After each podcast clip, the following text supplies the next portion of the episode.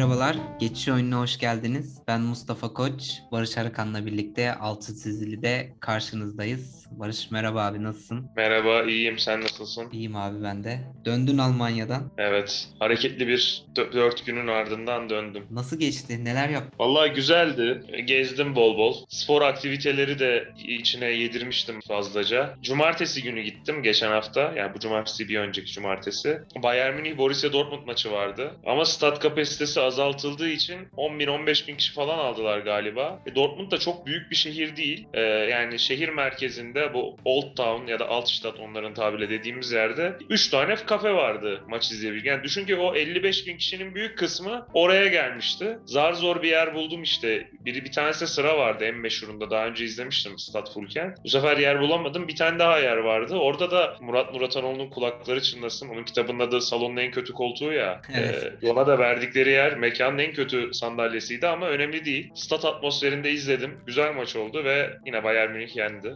Evet. Ee, Dortmund'da onu yaşadım. Sonra pazar günü çok güzel bir stada gittik. Borussia Mönchengladbach Freiburg maçına gittik ve yine tarih yazdı. Biliyorsun ben son gittiğimde Almanya'da maça sıradan bir kupa maçı olan Bayern Heidenheim maçı 5-4 bitmişti. Bu kez de 25 dakikada 5-0 oldu. Devre 6-0 oldu ve Freiburg önde kapattı. Koca Mönchengladbach'ın o hale düşüşünü de görmüş oldum. Ondan sonra salı günü de diye maç oraya geldi ya. Çok acayipti yani. Biz de sen gittin diye bir şöyle gözütüyle baktık hepimiz maça ama Ya Türkiye'de sahaya falan inerdi taraftar. Çok ilginç kafalar yani 85. dakika böyle tartışmalı penaltı pozisyonu oluyor. O taraftar itiraz ediyor falan böyle hakeme falan baskı kurmaya çalışıyor. Çok ilginç yani. Bizde olsa o yere düşen oyuncuyu yuhalarlar 6-0'da.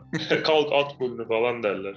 Ondan sonra asıl maceram salı günüydü. Biliyorsun Borussia Dortmund Beşiktaş maçı vardı. evet. Ben daha önce e, bilet bulup gidememiştim maça. Dortmund'da bilet bulmak çok zor. Ama bir sezon açılışına gitmiştim. Yani statta öylesine de olsa bir maç oynanmıştı. Stadı gezmiştim, müzeyi gezmiştim. Zaten çok güzel. Ama atmosfer yoktu tabii sezon açılışı diye. Bu Tuchel'in ilk senesi. Klopp gittikten sonra o sene gitmiştim ben. Arkadaşım da çok stadı görmek istiyordu. İşte bir gidelim stada dedik. Belki bir fırsat olur gireriz. Stadın çevresine gittik. Orada da böyle maraton diye tabir edeceğimiz tribünün arkasında uzun bir alan var. Genelde girişler de oradan. Store da orada. Kara borsa faaliyetleri de orada oluyor. Ondan sonra biz kafamızdan bir çıkardığımız bir meblağ vardı. Bir 50 euro veririz diyorduk. İşte bir tanesi bizi gördü işte Almanca gelip zaten diyor bir bilete ihtiyacınız var mı falan. Dedi ki 120 euroya vereyim size falan dedi. Dedik ki 120 euro yok bizde yani yok öyle bir para. Biz zaten çok girmek şart değil. Gelirse gireriz falan. Düştü 90 80 falan düştü bir şeyler. Biz dedik yok bir bakalım belli burası hareketli. Devam ettik o yolda. Store var işte. Store'un oradan da VIP girişi var. Oraya kadar yürüdük. Meğer asıl olay orada dönüyormuş. Orada birkaç kişi vardı. Ama şey falan polis falan da bir sürü var. Neden bilmiyorum ya ben farkında olmadıklarını zannetmiyorum. Birkaç kişi böyle çoğu da bizim vatandaşlarımız ya da Araplar genelde bilet satıyorlar. Yani orada VIP girişinden de mesela biz al, e, tok alıcıyı oynuyoruz. Orada geldi bir tane işte Hummels formalı. Abi Sergen Yalçın'ın arkasından size bilet vereyim falan dedi. Yani bizi de çok ilgi Sergen Yalçın'ın arkasında olması bizi çok ilgilendirmiyor tabii de. Ondan sonra diyor 120 130 başladı böyle 90'a kadar falan indi o da. E, yeri daha iyi diyor. O ara Emre Koca da göz göze geldik selam verdi o falan geçti. Böyle bir ortam. Kara borsacılar pink atıyor, yöneticiler geçiyor oradan, polisler geçiyor. Biz de çok rahatız yani muhla yani girmek istersek gireriz nasıl son dakikada. E, mecbur satacaklar bileti diye. Ondan sonra bu işte dediğim o Sergen Yalçın'ın arkasından izleyeceğim. Başkaları da geldi. Arap geldi işte bir tane. İşte bir tane Norveçli ya da Alman gibi biri geldi dedi benim arkadaşım çalışıyor sokar sizi içeri falan. Ya böyle baya yani Türkiye'de olsa şaşıracağım şeyler Almanya'da oluyor yani. Ondan sonra en sonunda işte o bize Sergen Yalçın'ın arkasında izletme vaadi olan dedi ki gelin sizi sokayım falan dedi. Ondan sonra gelin dedi tamam anlaştık de, an- sizin dediğiniz fiyata vereceğim falan dedi. Biz de bekliyoruz parayı vereceğiz bileti alacağız. Öyle değil mi? yani Diyor gelin bizimle sokacağız biz sizi falan. Ondan sonra buranın tabiriyle çift turnike mi yapacaktın? Çift turnike de değil ya. Benim anladığım kadarıyla şöyle. Ya onun bir tane zaten paltolu falan abisi gibi bir şey vardı. O mu- muhtemelen statta bir şey işletiyor. Yani bir büfe olabilir, bir şeyler satıyor olabilir. E Hı. onun da ekibini sokma şeyi var ya. Hı hı. muhtemelen bizi öyle sokacaktı. Yani şey biz anlamadık önce gelin işte falan dedi. Otoparktan bizi soktu. Güvenliğe kartını gösterdi. Dedi bak dedi biz isteyince giriyoruz falan bir şeyler dedi. Sonra ikinci bir tribünün önüne geldik. Orada sokmadılar. Dediler sen buradan giremezsin falan. Biz de dedik böyle saçma şey mi olur dedik. Ya o arada da otoparktan geçtikten sonra şeyi falan gördük yani. Mesela Puma yazıyor. Önünde lüks bir araba park etmiş. İşte ne bileyim bütün sponsorları Dortmund'un falan hepsi var orada yani. Hmm. Hı hı. Otoparkın falan oralarından geçtik. Stadın e, istesek giremeyeceğimiz yerlerinden falan geçtik. Ama ya anladık burada bir sahtekarlık var, bir şey var. Yani biz bu işe alet olmayalım deyip geri döndük yani şey yapmadık. Ama güzel bir macera oldu yani. Kale arkasından bilet alıp girsem bu kadar hareketli bir akşam yaşamazdım. Paranızı kaptırmadınız ama. Yok kaptırmadık ya çok şükür. Size stadın ilginç yerlerine ufak bir tur fırsatı olmuş mu? Nasıl iyi anlatabildim mi bilmiyorum da bayağı hareketli bir akşamdı yani. Birazcık da gerilim yaşamışsınız iyi olmuş. Evet. Sonrasında, sonrasında zaten gerilimi Sergen Yalçın yaşadı maç boyunca. Ne yapsa işleri çeviremedi. Zaten pek niyeti yokmuş gibi de gitmiş Almanya'ya kadar ama sonrasında işler Ya ben onu anlamıyorum işte. Serkan Yalçın genç bir hoca. Yani ben yerinde olsam mesela Fatih Terim öyleydi. Şenol Güneş de öyleydi. Yaşlılığında dahi. Yani Şampiyonlar Ligi'nde Ajax'la, Sporting'le, Dortmund'la karşısında iyi de hocalar var. Bir kendini gösterme şansı var. Yani dördüncü, beşinci maçta rotasyon yapmaya başladı. Oysa ki ben yerinde olsam ya benim futbol bilgimi göstermek için, test etmek için iyi bir fırsat. Bunu bir göstereyim rakiplerime karşı. Hem kendimi ken- kendi kendime ispat edeyim hem Türkiye'ye belki Avrupa'ya. Yani bir fırsat. Yani şimdi orada rotasyon yapıp da Çaykur Rizespor maçına ideal 11 ile çıkmanın Beşiktaş'a ne faydası var ondan. Zaten kazanamadı da bir sürü maçı Beşiktaş o ara ligde de. Yani Oradaki nasıl şey şuydu zaten Mehmet Topal'la falan çıkıyor. Bari Rıdvan oynatsaydı. geçen seninle de konuştuk. Şampiyonlar Ligi'nde baştan beri kendimizi test etmek istiyoruz, görmek istiyoruz. Hem kadro gücünü hem bizim teknik ekip olarak neler yapabileceğimizi. O iş şeyden çıktıktan sonra özellikle işte o bir sürü eksikle Ajax deplasmanına gidildikten sonra zaten grupta hiçbir şansımızın olmayacağı anlaşıldıktan sonra Sergen Hoca da bıraktı. Zaten Avrupa Ligi'ne gitmek de istemiyordu. Ya grupta bir şeyler yapabilmek için çabalayacaktı ya da elenip geri dönecekti. Tekrar lig- lige odaklanacaktı. Ama iki maçta test etmiş oldu. Bir ilk Dortmund maçı, ikinci maçta zaten oynatacak oyuncusu yoktu. Bir de ilk Sporting maçı. Yani onun dışındaki dördüncü maçta Mehmet Topal oynamaya başlamıştı zaten. İşte bıraktı zaten. Ondan sonra bıraktı artık bir şey olmayacağını da bildiği için ki zaten işte ufak ufak hani artık şeyler ortaya da çıkmaya başladı. Kadroyla artık bir bağı, bir ilişkisi kalmamış. Oradan sonra da kurtarabilirse ligi belki hani iyi sonuçlar alınmaya başlayınca bir şeyler düzelir ya. Onun için lige saklamaya çalıştı kadroyu. E son maçta da Dortmund maçı zaten orada artık iplerin koptuğu şey oldu yani sonrasında gitmedi. Zaten Ya oraya- Dortmund maçı bence önemli. Ya Beşiktaşlar için o Dortmund maçındaki mağlubiyetin çok önemli olduğunu zannetmiyorum. O maçtan önce de. Giresun maçında zaten ipler kopmuştu. Devam edeyim dedi herhalde. Ahmet Nur Çebi de zaten hani sezondan çok bir beklentisi kalmış. Et bakalım ne yapacaksın dedi. Aynen. Sonra Kasımpaşa maçı da bitince zaten yani Dortmund maçından önce de ayrılabilirlerdi. Öyle, o şekilde ayrıldı. Kötü bir mağlubiyetle ayrılmış oldu. Hiç Dortmund'a da gitmeyebilirdi yani. Evet zaten bana da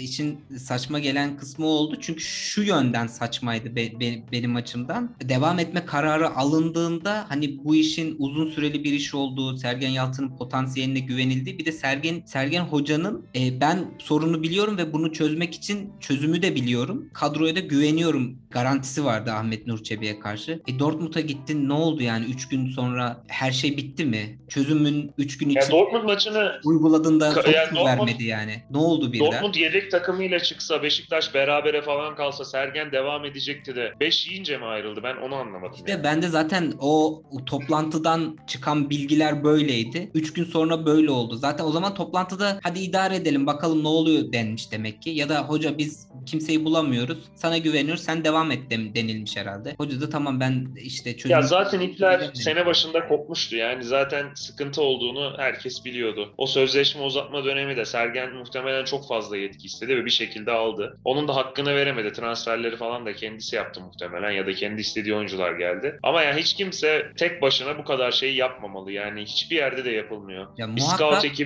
dahil olmadan, menajer olmadan yani hep derler işte yani bir sportif yönetici yani sportif direktör orta uzun vadeli planı yapar. Teknik direktör kısa vadeli. İkisi oturup denge kurmaya çalışır. Yani Beşiktaş'ta sportif direktör yok ama işte Erdal Torunoğulları falan biraz o rolü üstleniyor anladığım kadarıyla. E, ve transferden de anlıyor yani. Hocanın çok öyle bir e, oyuncu izleyeyim. Zaten teknik direktörlük ağır bir meslek yani. Bir de scout gibi oyuncu izlemesi mümkün değil. İşte birbirlerini dengelemeleri lazım. Üç şeyin scout, sportif direktörün ya da işte yöneticinin ve teknik direktörün bir şekilde dengelemesi lazımdı. Geçen sene o olmuştu galiba. Bu sene olmadı. Yok ya E, geçen ip- sene de geçen sene de o olmamıştı. Geçen sene hatta bu sezon daha iyiydi yani transfer sezonu daha iyi geçti. Ama geçen sene transferleri Erdal Torunoğlu yaptı galiba. Geçen sezon çok daha kötüydü. Geçen sezon Sergen Yalçın bir şekilde kendi sihrini işte gösterip o kadrodan en maksimum verimi alarak bir şekilde sezonu tamamlamaya başarmıştı. Ki yani Abu Bakar'ın işte o sakatlık bahanesiyle sahaya çıkmadığı dönemler o da gidiyordu zaten. Zaten elden. Bir şekilde onu başardılar. Yani o müthiş bir başarıydı. Güzel bir hikayeydi. Bu sezon o hikayeyi devam ettirme amacı vardı ama O hep diyorum ya ben sana. birazcık aynı futbolcular olsa da üstüne eklenenler birlikte çok değişti. E bir müddet sonra bakıyorsun ki ipler kopmuş. Oğuzhan meselesi var. Forması verilmeyen ya da kadro dışı bırakılan futbolcuların işte hakkaniyetli olmadığı yönünde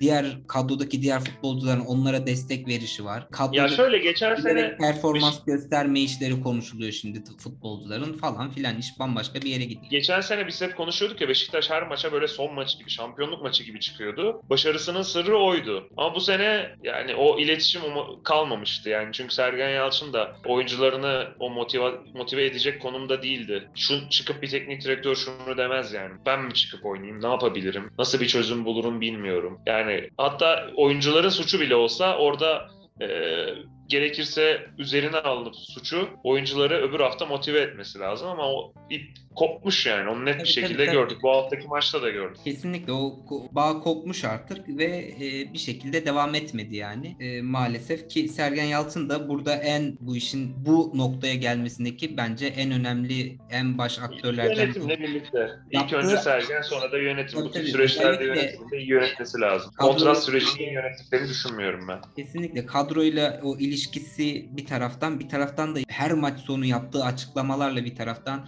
bir bakıyorsun suç kadroda bir bakıyorsun bireysel olarak futbolcuda bir bakıyorsun bende diyor bir bakıyorsun ben mi çıkıp oynayayım diyor yani ya da ben hiçbir şey anlamadım buradan benim çıkarabileceğim teknik ekibin çıkarabileceği bir ders yok diyor falan. Şanssızlık diyor Sporting Yani maçında. Şanssızlık çok konuştuk. ya da böyle böyle Sergen Yalçın bir şekilde kendi getirdi. Aslında yönetim bir şekilde geri, arka planda kalarak ona bu krizin içinden çıkma fırsatı da verdi bir şekilde belki. Belki bazı anlarda destek verme mesajları geç geldi bilmem ne oldu ama aslında bu krizden çıkması için yönetimin de bir baskısı olmadı. Son artık e, noktaya gelene kadar ama yine de kendisi bunu bir şekilde buraya kadar getirdi. Neyse Sergen Hoca'yı artık vedalaştık yapacak bir şey yok. Burada bir yol ayrılığına gitti. Çok güzel bir hikaye. Zaten Ee, Sergen'i konuşmadan da geçmemiş olduk bu şeyi. Kesinlikle. Bence bu hafta sonunun en önemli olayına geri dönelim. Geri dönelim derken e, onu konuşmaya başlayalım. Malum biz seninle bir araya geldiğimizde Formula 1 konuşmadan neredeyse tamamlamadık hiçbir kaydımızı. Ve Formula 1'in finali gerçekleşti Abu Dhabi'de. Ve senin favori pilotun sonunda şampiyonluğa ulaştı. Pilotum değil de yani destek şampiyon olmasını istiyordum. Favori Aynen. pilotum demem. Yani ama şampiyonluğu hak etti. E, çok olaylı bir aslında final oldu. Yarışın sonuna kadar aslında büyük bir çoğunluğunu lider geçiren Hamilton son tura kadar bir şekilde liderliğini götürdü ama son turda olaylı bir şekilde geçilerek Verstappen şampiyonluğu elde etti. Şimdi önce buradan başlayalım bence. Sonra Mercedes tabii iki defa itiraz etti yarışın sonucuna ama tabii ki reddedildi ve açıklandı Verstappen'in şampiyonluğu. Sen o kısma nasıl bakıyorsun abi? Ya çok kötü yönetildi bu sene Formula 1. Ne kadar rekabet iyiyse e, yönetim de o kadar kötüydü yani. Şey gibi Cüneyt Çakır, Yaşar Kemal Uğurlu falan yönetiyor gibiydi bu sene yarışları. Yani rezalet gerçekten. Şöyle söyleyeyim mesela bu yarış tarihi bir yarış. Yani ben 20 99'dan beri takip ediyorum. 22 yıl oldu. Ya tarihin de birazcık işte okuduğum kadarıyla biliyorum. Son yarışa kalan şampiyonluklar oldu. Son turda şampiyon olanlar oldu. Mesela 2007'de Raikkonen son yarışta e, iki pilotu geçip şampiyon olmuştu puan olarak ama yarışı önde götürmüştü. Yani pist üstünde bir şey olmamıştı. 2008'de de Hamilton son tur Glock'u geçip bir puan fazla alıp şampiyon olmuştu ki orada da Glock'u geçmişti. Massa'yı geçmemişti. Burada acayip bir olay oldu. Onun için tarihin en yani Formula 1 tarihin en önemli anına belki de tanıklık ettik. Bir de 8. şampiyonluğu kazanıp en çok şampiyon olan pilot olmaya bir tur uzaklıktaydı Hamilton. E, Şimdi yarışta olanlara gelirsek e, bayağı olaylı oldu. Sıralama turlarından başla, başladı. E, şimdi yarışa e, lastik konusunda sıkıntılı bir pist burası. Özellikle bir değişiklik meydana geldi Abu Dhabi pistine. Daha hızlı. Lastiği biraz daha yiyen bir pist haline geldi. Onun için takımlar orta lastik sonra da sert lastiğe geçmek üzerine bir strateji yapmışlardı. E, ama Verstappen ikinci tur, sıralama turunun ikinci seanstaki o lastikle başlanıyor yarışa. Orta last, orta e, hamurunu yaktı. Bunun içinde e, yumuşak hamurla tur atıp yarışa da yumuşak hamurla başlamak zorunda kaldı. Bu da bir 5 tur 6 tur en az Hamilton'ın daha e, iyi durumdaki lastikle tur atması anlamına geliyordu. Ya da 5-6 tur daha erken pite girmesi anlamına geliyordu Verstappen'in. Ama 3. E, sıralama seansında biraz olsun telafi etti. Pole pozisyonunu aldı. Ama startta daha e, sert bir hamurla başlamasına rağmen Hamilton geçti. Ama olaylar da bunda, bundan sonra başladı. İlk turun içinde 5. viraj olması lazım. 5. virajda Verstappen atağını yaptı ve Hamilton'ı geç. 5. viraj değil. Bir sonraki virajda. Atağını yaptı ve Hamilton'ı geçti. Hamilton da pistin dışından öbür virajı keserek önünden çıktı. Ya bu pek tartışmaya mahal vermeyecek şekilde Hamilton'ın yol vermesi lazım Verstappen'e ya da ceza alması lazım. Yani bu her yarış olan bir şey. Ve bu çok net yani böyle yorum yapılacak falan da bir şey değil. Dediler ki Hamilton sonrasında biraz yavaşladı. Avantajını biraz olsun verdi. Biz mini sektörlere baktık. Onun için cezaya gerek yok dediler. Şimdi burada bir başladı. İkincisi yarış devam etti. Hamilton farkı açtı. Sonra Verstappen'in lastiği ömrünü beklendiği gibi çabuk doldurdu. Pite girip lastiğini değiştirdi falan. Ama ya- ya orada da Perez'in tarihe geçen bir savunmasıyla farkı kapattı geldi. Ama sonra yine 5-6 saniye çıktı. Yakalayamayacağı durumdaydı. O ara bir sanal güvenlik aracı oldu. Onu da şöyle söyleyelim. Normalde bir pit stop 23 saniye sürüyor yaklaşık 23, 25, 20 pistine göre. E, güvenlik aracı, sanal güvenlik aracı olduğunda bu 10-15 saniyeye düşüyor. Yani bir 10 saniye karınız. Hatta normal güvenlik aracı girerse bu daha da art, çok daha art. E, bütün herkes yavaşlayıp konvoyu beklediği için çok avantajlı oluyor. E, sanal güvenlik aracında da yine pite girdi. Ve orada Giovinazzi'nin kazası oldu. O ara hemen şey oldu. Toto Wolff, Mercedes'in teknik sorumlusu, yarış ko- komiserine Michael Massey'e, yarış hakemine telsizle bağlandı. Sakın güvenlik aracı sokmayın falan dedi. Hiç gerek yok falan diyor. Çünkü fark kapanacak. Lastik avantajıyla geçme ihtimali yüksek olacak. Buradan bir böyle şey başladı. Zaten üzer, yani iki takım patronu da hakemlerin üzerine oynuyorlar. Sonra son turda bu işte herkesin bildiği Latifi'nin kazası olunca ortalık birbirine geçti. Orada şöyle bir hata var. Önce dediler ki 5 tur var. Şimdi her yarış olan şu tur yiyen araçlara yol verilir. Konvoy oluşturulur. Yani 20 araçsa 20 araç kaç yarış kaç araç pistteyse bunlar arka arkaya dizilir ki yavaş bir şekilde de onları güvenlik aracı tutar ki bir zaman kazanılsın. Onların olmadığı bölümde pist temizlensin. Çünkü konvoy oluşmadığı zaman sürekli bir aracın geçme tehdidi var o bölge. Şimdi iki tur öyle dolaştırdı bunları. 7 7. Ondan sonra yani doğal olarak pite gir o ara bir daha pite girip yumuşak lastik taktı. Büyük bir avantaj elde ettirdi. Yani arkasına geldiğinde 2-3 tur geçme şansı yüksek. Bir tur bile olsa. İşte o ara e, Michael Massey şey yaptı. Geç, e, tur yiyen araçlar geçmeyecek falan dedi. Dönecekler. Yani gözüken şuydu. Yarışı böyle bitirecekler. Öyle olunca tabii Red Bull cephesinden büyük bir tepki geldi ki ben haklı buldum. Ee, ama bu sefer de zaman geçmişti. iki tur kalmıştı. Kuralda yazan da anladığım kadarıyla tur yiyenlere o zaman dediler ki tur yiyen araçlar geç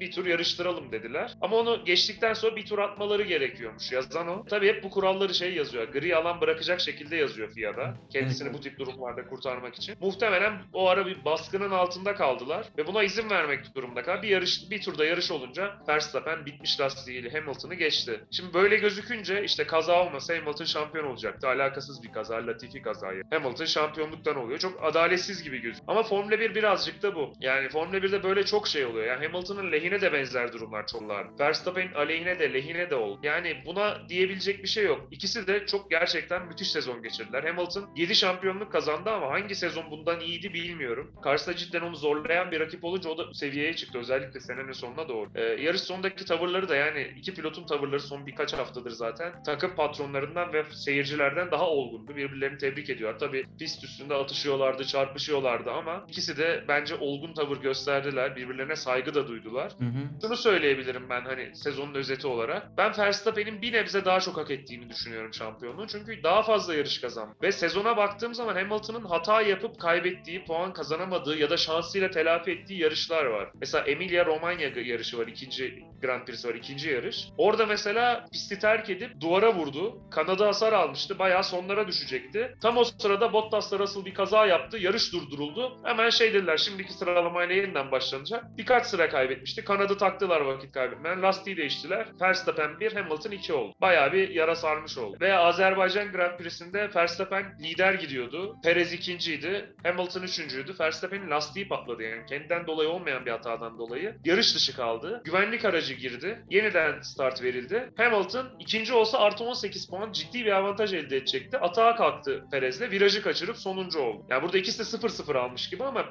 Verstappen elinde olmayan bir durumdan dolayı Hamilton ise kendi hatasıyla. Yani sezona baktığım zaman Verstappen'in çok küçük hataları var. İşte Suudi Arabistan'da sıralama turlarının son sektöründe yaptığı kaza. Onu yapmasa birinci başlayacaktı. Üçüncü başladı. Ya da bu yarışta işte lastiği yakması, ilk turda liderliği kötü kalkıp vermesi çok küçük hatalar. Böyle baktığım zaman küçük şeyler belirliyor zaten. Bir nebze daha Verstappen hak etmişti. Çünkü Budapeşte de Bottas gelip ona bu. Yani bir suçu yok. Ee, güzel oldu bir de. Ya. Her sene aynı kişinin kazanmasındansa böyle bir rekabeti izlememiz çok daha keyifliydi bence. Kesin, Bayağı uzun konu. Kesinlikle. Bir de dediğin gibi yani o, o kadar bir üst seviyedeler ki şu anda o fark zaten o, o kadar küçük bazı şeylerle Takım ortaya arkadaşları bile yanlarına yaklaşamıyor ya. Bazı pistte Mercedes uyuyor, bazısına Red Bull uyuyor tamam. Ama hiç Perez'le Verstappen 1-2 olmuyor ya da çekişmiyor. 1-2 olamadılar zaten ya. Sezonun ilk 1-2'si İkisinin çarpıştığı yarışta İtalya Grand Prix'sinde McLaren'ler oldu. Ricardo ile Norris oldu mesela. Çok ilginç değil mi? Evet, Mercedes, Red Bull kesinlikle. 1-2 ikisi de olamamışlar. Biri 1 oluyor, biri 2 oluyor. Ve Perez'le Bottas da bir aksilik olmazsa pek yaklaşamıyor onlara. İşte en fazla bu yarış olduğu gibi savunuyor, zaman kaybettiriyor, stratejide katkı sağlıyor ama hiç birbirlerinin önüne geçme, ya bir takım arkadaşları rakiplerinin önlerine geçemediler. Ne kadar pist uyarsa çok üst düzeylerdi gerçekten. Ve sen anlatırken bahsettin tarihe geçecek bir savunma yaptı diye Perez'in savunması o da çok konuşuldu. Yarışın finaliyle birlikte en çok konuşulan olaydı. Yani müthiş bir iş yaptı tabii ki. Ama bir taraftan son, e, yarış sonrası açıklaması var. O da bir taraftan da böyle aslında nasıl orayı kendine yakıştıramadığını anlatmıştı. Evet ben böyle bir şey yaptım bu takımın iyiliği için e, yapmam gerekiyordu ama benim yerim bu değil. Ben bunu yapmak istemiyorum diyor aslında bir taraftan da Perez. Müthiş finale bir katkısı var. Bu yarış ya da bu şampiyonluk ne zaman anılsa o da anılacak ama bir taraftan da o bu şekilde de anılmak istemiyor. Yani anılmak istemiyor derken şimdi sadece savunma yapan bir pilot değil. Perez yani ben, benim gözümde Bottas'tan önde bir pilot. Sezonu arkasında bitirdi ama Perez buraya sıradan bir araçla yarış kazanarak geldi. Ve yıllardır istikrarlı bir şekilde puan alan bir pilot. Hep yukarıları zorlayan, baş altında yer alan önemli bir pilot. Görevini de layığıyla yerine getirdi. Bu sene yarış da kazandı. Ya zor Red Bull Red Bull otomobili diğerlerinden biraz farklı. Kullanması zor bir otomobil çünkü yıllardır Verstappen'in farklı sürüş stiline uygun şekilde yapıldı. Ne pilotlar yedi o araç. Perez de belli bir süre uyum sağlamakta sıkıntı çekti. Bir de Perez'in biraz dezavantajı sıralama turlarında çok iyi dereceler yapamıyor. Yarışta biraz tırmanması gerekiyor. Sıralama turlarında ilk 4'te 5'te olduğunda zaten yarışta çok katkı sağlıyor. Onu aşması lazım belki de. Bu sene biraz uyum süresi oldu diyelim. Ma- markaları alamadılar ama kimsenin de markaları takıyormuş gibi değildi. Çünkü yıllardır Mercedes kazandığı için pilotları kaybetmesi bile çok büyük olay oldu. Bir de şunu söyleyeyim lafı gelmişken. E şimdi müthiş bir sezonu geride bıraktık. Şimdi Mert diyor işte Formula 1 sonunda bitti artık konuşamazsın falan diyordu bizim grupta biliyorsun. Ama şöyle bir şey var. Formula 1'de araçlar tamamen değişiyor bu sene. Yani Mart ayında neyle karşı karşıya olduğumuzu da bilmiyoruz. Söylenen araçların arasındaki farkın azalacağı ve yeni bir kağıtlar yeniden dağıtılacak. Tabii ki Mercedes'in, Red Bull'un hatta Ferrari'nin önlerde yer almasını bekliyoruz. Ama ilginç şeyler de olabilir. Çünkü yeni bir tasarım. Bu tip şeylerde ne olacağı belli olmuyor işte. Daha önce Red Bull'un bir 4 sene üst üste şampiyonluğu vardı. Bu hibrit çağa geçildi. Mercedes patladı orada. Yani Mercedes ve Mercedes motoru kullanan başlarda bilim. Red Bull işte bu kadar senede farkı kapatabildi. Ne olacağını da bilmiyoruz. Mesela Alonso gibi kurt bir pilot var. O bekliyor yani çok ümitli. Yarış kazanabilen bir araç verseler falan diyor. Biraz rekabetçi olsa o renk katabilir. Şimdi muhtemelen bir olaylı yarışı konuşacağız bir bir ay. Sonra bir bir ay dedikodular gelecek. Şu araç şöyle iyi. Klasik bir Ferrari'den gelir Maranello'dan. Ferrari uçuyor kaçıyor. Sonra testler başlayana kadar testlerde bir sıkıntı çıkar. E, Mercedes öldük bittik falan der. Sonra testlerde yine birinci çıkardı. Bakalım bu sefer ne olacak? Bunu konuşacağız Mart ayına kadar da. E, yani Formula 1 herhalde tarihinde olmadığı kadar ilgi çekiyor bu ara. Kesinlikle. Drive- Yani özellikle bu hafta sonu Society. sosyal medyada bunu çok iyi hissettik yani. Galatasaray Fenerbahçe maçından daha çok ilgi vardı bence. Kesinlikle. Dediğin gibi işte bu değişiklikler belki de o rekabet dengesini farklı bir boyuta getirecek. Onu da göreceğiz. Yaklaştıkça konuşacağız zaten yine seninle beraber. Ya Formula 1 şöyle bir, onu söyleyeyim en son. Formula 1 öyle bir spor ki işte Red Bull takımı Avusturyalı e, bir girişimcinin enerji içeceği.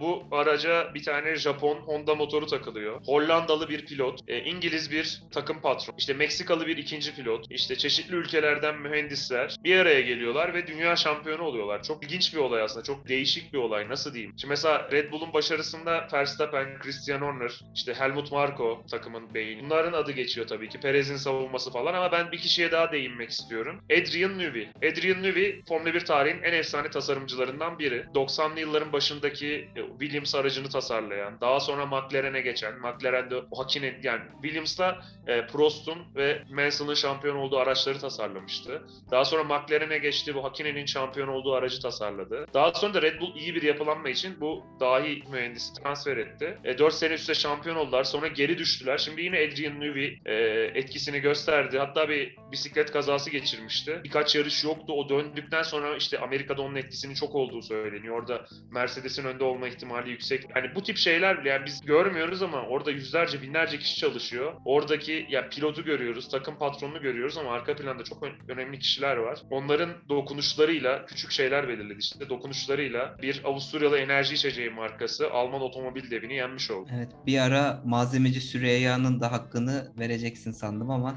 hiç oraya kadar gitmedi. Abi Malzemeci Süreyya aslında vardır.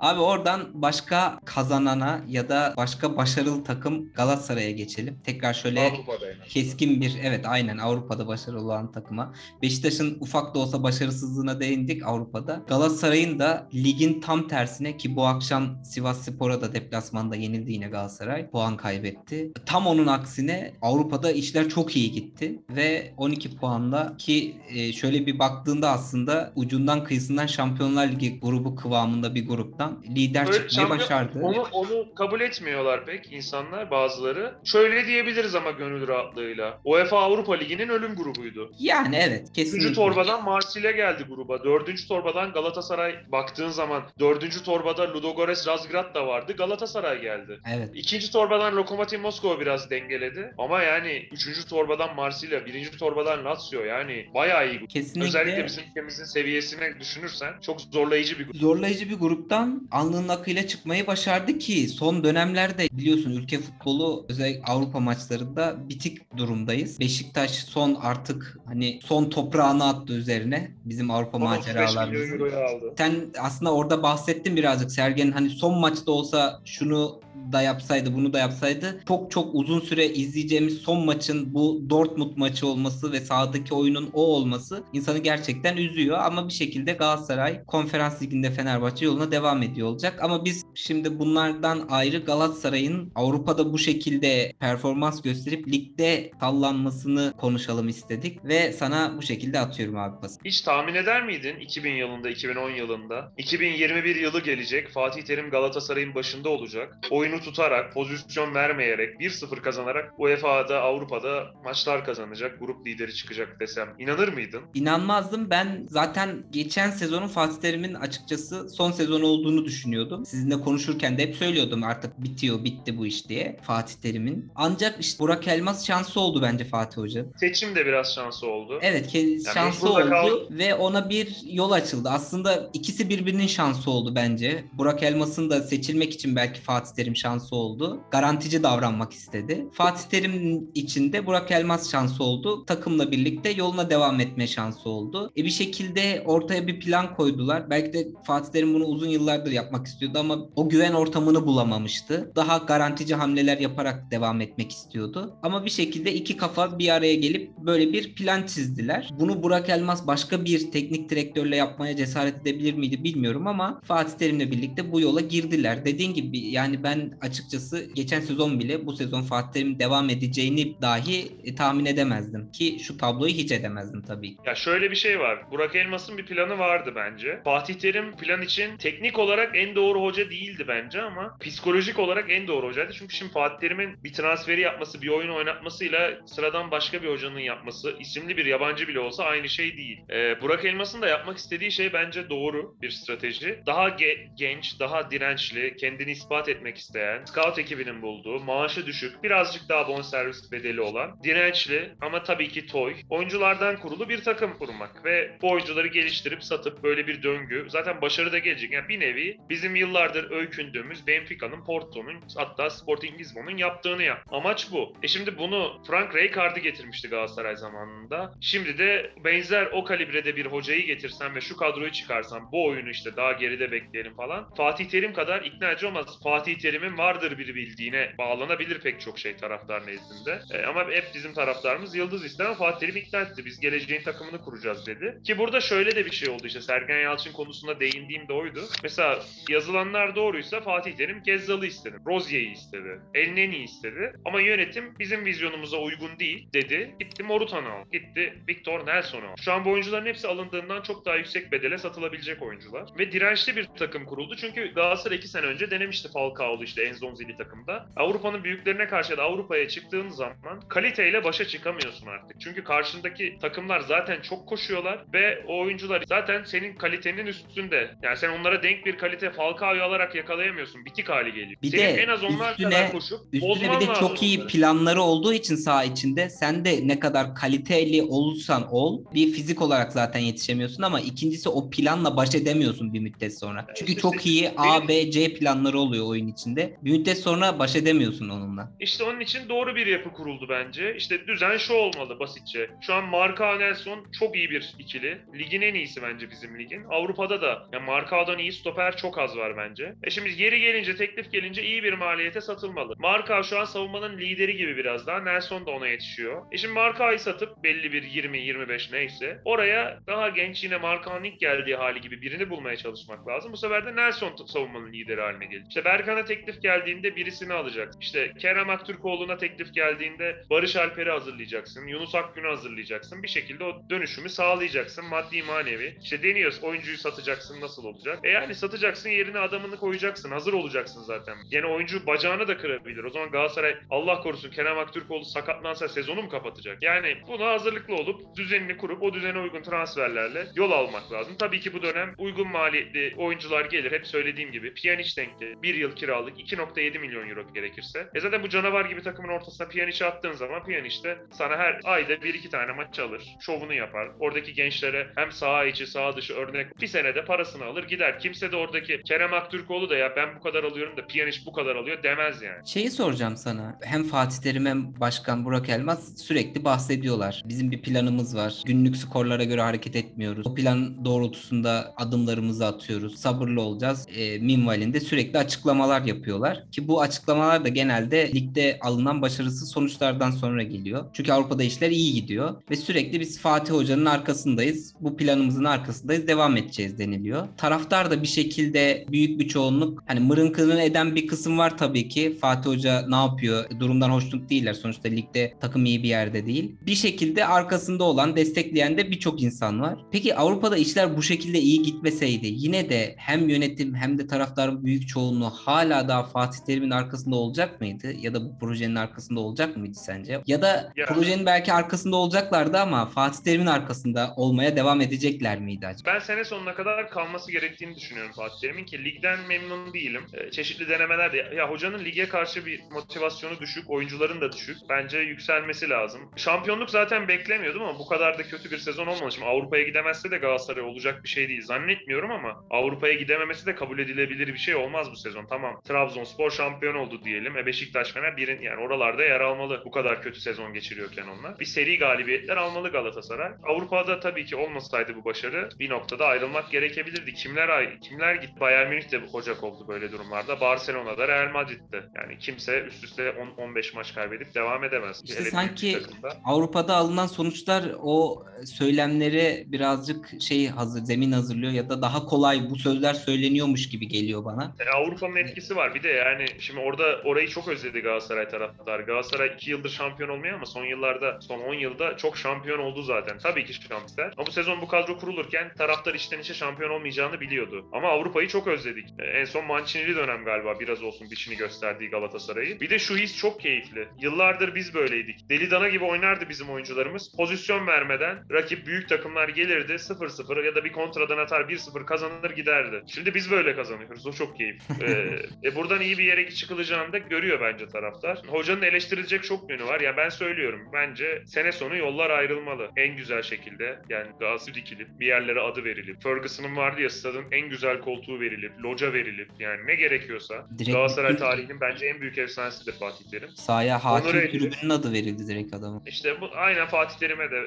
istedi tribün adı ne gerekiyorsa stadın girişine heykeli dikiz. Metin Oktay'a işte Ali Sami'nin hepsine saygım çok büyük. Ama yani bence Fatih Terim Galatasaray tarihinin en büyük efsanesidir. Ama sene sonu artık onunla yollar ayrılmalı. Ben yönetimin de bunu istediğini düşünüyorum. Yani söylendiği gibi yönetimi Fatih Terim getirdi. Nasıl kovacak falan öyle olduğunu zannetmiyorum. Taraftarda da Fatih Terim'in zamanı geldiği söyleniyor. Tabii ki büyük saygımız, sevgimiz var. Ama yönetimi mi Fatih Terim getirdi? Fatih Terim biraz birlikte geldiler ve yönetim şu an hakem kararlarına tepki vermiyor diye bir tepki çekse de iyi yönettiğine herkes hemfikir. Yönetimin desteği çok. Onun için sene sonu en güzel şekilde yolları ayırıp artık bir şeyler katacak takıma. Vizyoner, çağdaş bir yabancı hoca. Çağdaş demişken çağdaş atan değil kesinlikle. Çağdaş bir hoca takımın başına gelir diye umuyorum. Ben Alman istiyorum da öyle şu ekol bu ekol de demiyorum. İsim değişir hocaya göre, yapıya göre. E, bu oyuncuları ileri taşıyacak. Yap, e, oynadığımız oyuna uygun, yapımıza uygun. Genç bir hocayla. İşte Ruben Amorim'i görmüşsündür yani. Hı hı, kesinlikle. Bakın bizim yaşlarda hocalar çalışıyor. Ve bu işi birazcık senin geçen de konuştuk ya hadi oğlum hadi aslanımdan çıktığını e, bambaşka bir seviyeye ulaştığını teknik direktörlüğün zaten görüyoruz son yıllarda. E, E işte Sergen hadi aslanım dedi. Ben oyuncuları yetenekli motive ederim dedi. Ruben Amorim bir korner taktiğiyle burada 3 tane attı gitti.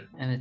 Bir de artık kafalar bambaşka. Şu eski jenerasyon teknik direktörlerin yavaş yavaş sahneden çekilmesi gerekiyor. Çünkü yeni jenerasyon iletişim kanalları, iletişim yöntemleri bambaşka. Oraya ulaşamıyorsan maalesef seni bir şekilde onların eli daha güçlü gönderebiliyorlar. Bunun bir sürü örneğini gördük. Jose Mourinho gibi teknik direktör neler yaşadı? İşte Conte yaşadı, Şenol Güneş yaşadı, en son Sergen Yalçın yaşadı. Bunlar yaşanıyor artık. Ya Biraz 30 yıl, 25 yıl çok uzun bir süre teknik direktör için. Evet. Zaten o kadar uzun süre başarılı olması bile Fatih Terim'in de Şenol Güneş'in de büyük iş zaten yani. Onun için yeterli bence. kesinlikle. Sana en son şeyi sorayım. Sen Beşiktaş'a nasıl bir teknik direktör istiyorsun?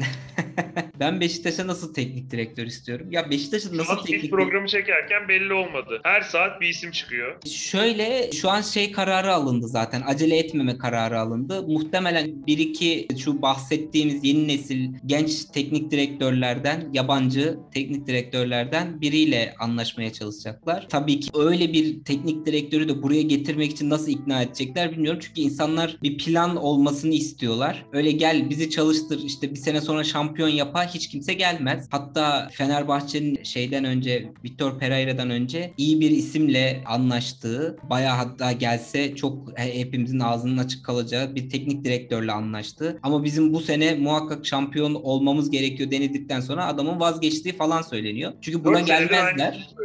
Efendim 4 abi? senedir, 4 senedir aynısını söylüyor Ali Koç. Bu sene kesin şampiyon olmamız lazım. İşte Onu diyeceğine geldiğinde bir yapı kursaydı, bir hoca getirip arkasında dursaydı. ilk sene üçüncü olurdu, ikinci sene ikinci, birinci bir bir şeyler olurdu yani şimdiye. Ligin Abi- üstünde bir noktaya gelmişti bu kadar para harcamaya. E, öyle bir yapı olması lazım ve bu yapıyı Ahmet Nur Çebi de garantisini veremez ki. Ahmet Nur Çebi'nin bir sonraki seçimde başkan olarak kalabileceğini kendisi bilmiyor ki. Tabii. Çünkü bu mali tablolarla nereye götürebilecek ya da o sözleri verebilecek mi teknik direktör? Teknik direktör bir profesyonelle çalışmak isteyecek muhtemelen o tarz bir teknik direktör. O gücü başkasına vermek istemiyor hiçbir yönetici falan filan. Yani bir sürü sıkıntı var. Bilmiyorum emin değilim açıkçası. Sadece yerli olmasın da dışarıdan kim geliyorsa gelsin Şenol Güneş'i demek istiyorum. değil mi? Yok kesinlikle. Yok abi artık Şenol Güneş, Şenol Hocam Fenerbahçe'deki evinde deniz gören manzaralı balkonunda kahvesini yudumlayıp keyfine baksın. Şenol Güneş'in de Fenerbahçe'de evi olması çok ironik değil mi ya?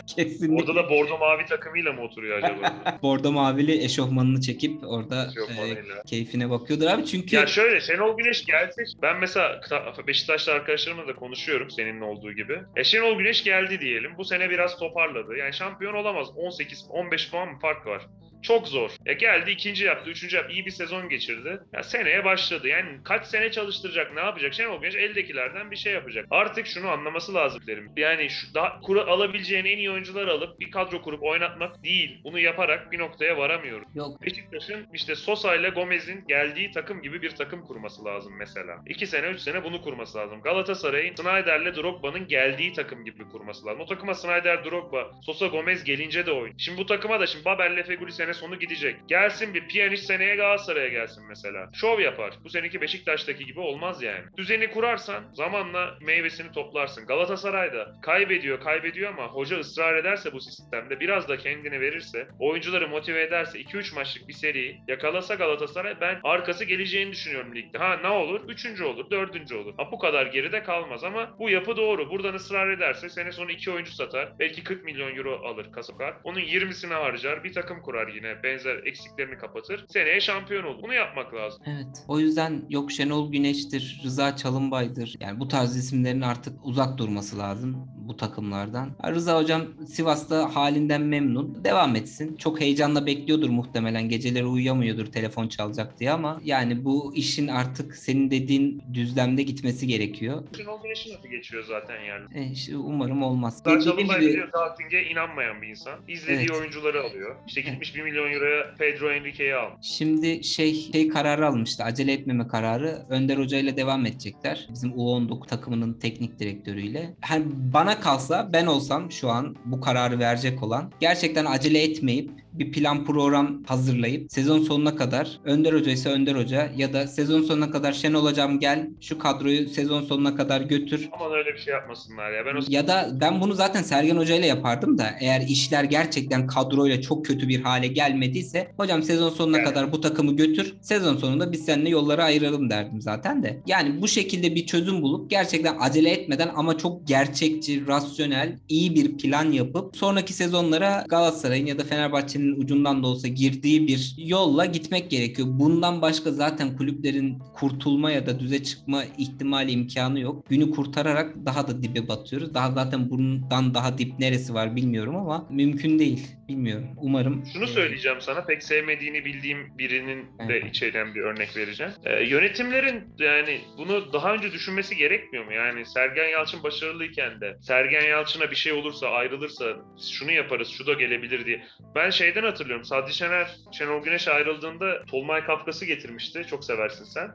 Ee, demiştik ya ben hep Tolunay'ı zaten beğeniyordum yani getirebiliriz diyordum diyor demişti gazeteciler. Çok samimidir o da biliyorsun. Evet. Demişlerdi ya nasıl yani Şenol Güneş varken Tolunay'la mı gö- görüşüyordun? Yok ya ben kulüp başkanıyım. Ben başkanım yani her an bir B planım hazır olmalı. Ben de yani Tolunay'ı getirebilirim diyordum. Ayrıldı onu getirdim demişti. Mesela Beşiktaş yönetiminin de ki Sergen Yalçın ayrılabileceği sene başından beri belliyken böyle hazırlıksız yakalanması ne kadar doğru. Şunu da Orhan Uluca söylemişti galiba. Domenico Tedesco ile görüşmüşler. Ben Galatasaray'ı istiyordum. Leipzig'e gitti. Leipzig. Sergen varken görüştüklerini falan da yani ama olmadı sonuçta da bir tek onunla görüşmek olmasa da fikren düşünce aşamasında birkaç adayın bence hazır olması lazımdı. Şimdi ben açıkçası olduğunu düşünüyorum. Mesela Ahmet Nur Çebi'nin e, Şenol Güneş'i düşündüğünü biliyoruz. Bu artık sa- saklı bir şey değil. Bu haberlerin çıkma nedeni de o. var. Çünkü onun gönlünde tekrar Şenol Güneş'i götür, getirip e, takıma emanet etmek var. Dost, bir dostlukları da var. Birbirlerini de çok seviyorlar. Ancak işte sadece bir futboldan sorumlu yöneticinin ya da başkanın eline kalmış bir iş de olmuyor bir müddet sonra bu. Çünkü o koltuğa oturana kadar birçok şeye gebe kalıyorsun. Bunda işte menajerler de oluyor. O yönetimde söz verdiğin insanlar da oluyor. Ya da işte o anki mali koşulların da oluyor. Vardır bence yedekte tuttukları plan. Aynen Ahmet Nur Çebi'nin Şenol Güneş olduğu gibi ya da arkadan camianın dayattığı Rıza Çalınbay olduğu gibi e, ya da işte yabancı birkaç alternatif olacaktır ama şu an yabancı e, Tedesco ayarında bir e, alternatife yönelmek e, büyük maliyet gerektirir. Onu da karşılayabilecek bir durum yok. Birazcık daha gelecek vadeden potansiyeli olan ancak daha düşük profilde bir isim belki olabilir. İşte Portekiz ekolünden falan. Bilmiyorum ne, nereye gidecek sonuç ama bence de senin dediğin gibi vardır. Ancak evet bizim B planımız buydu. Şimdi onu devreye sokacak öyle bir maalesef düzen yok yani. Hiçbir kulübümüzde yok. E, orada demek ki başkanın eli çok kuvvetliymiş. Şak diye Tolunay'ı getirebiliyormuş. Biraz da işte camianın çocuğu. işte herkes tanıyor, biliyor bilmem ne.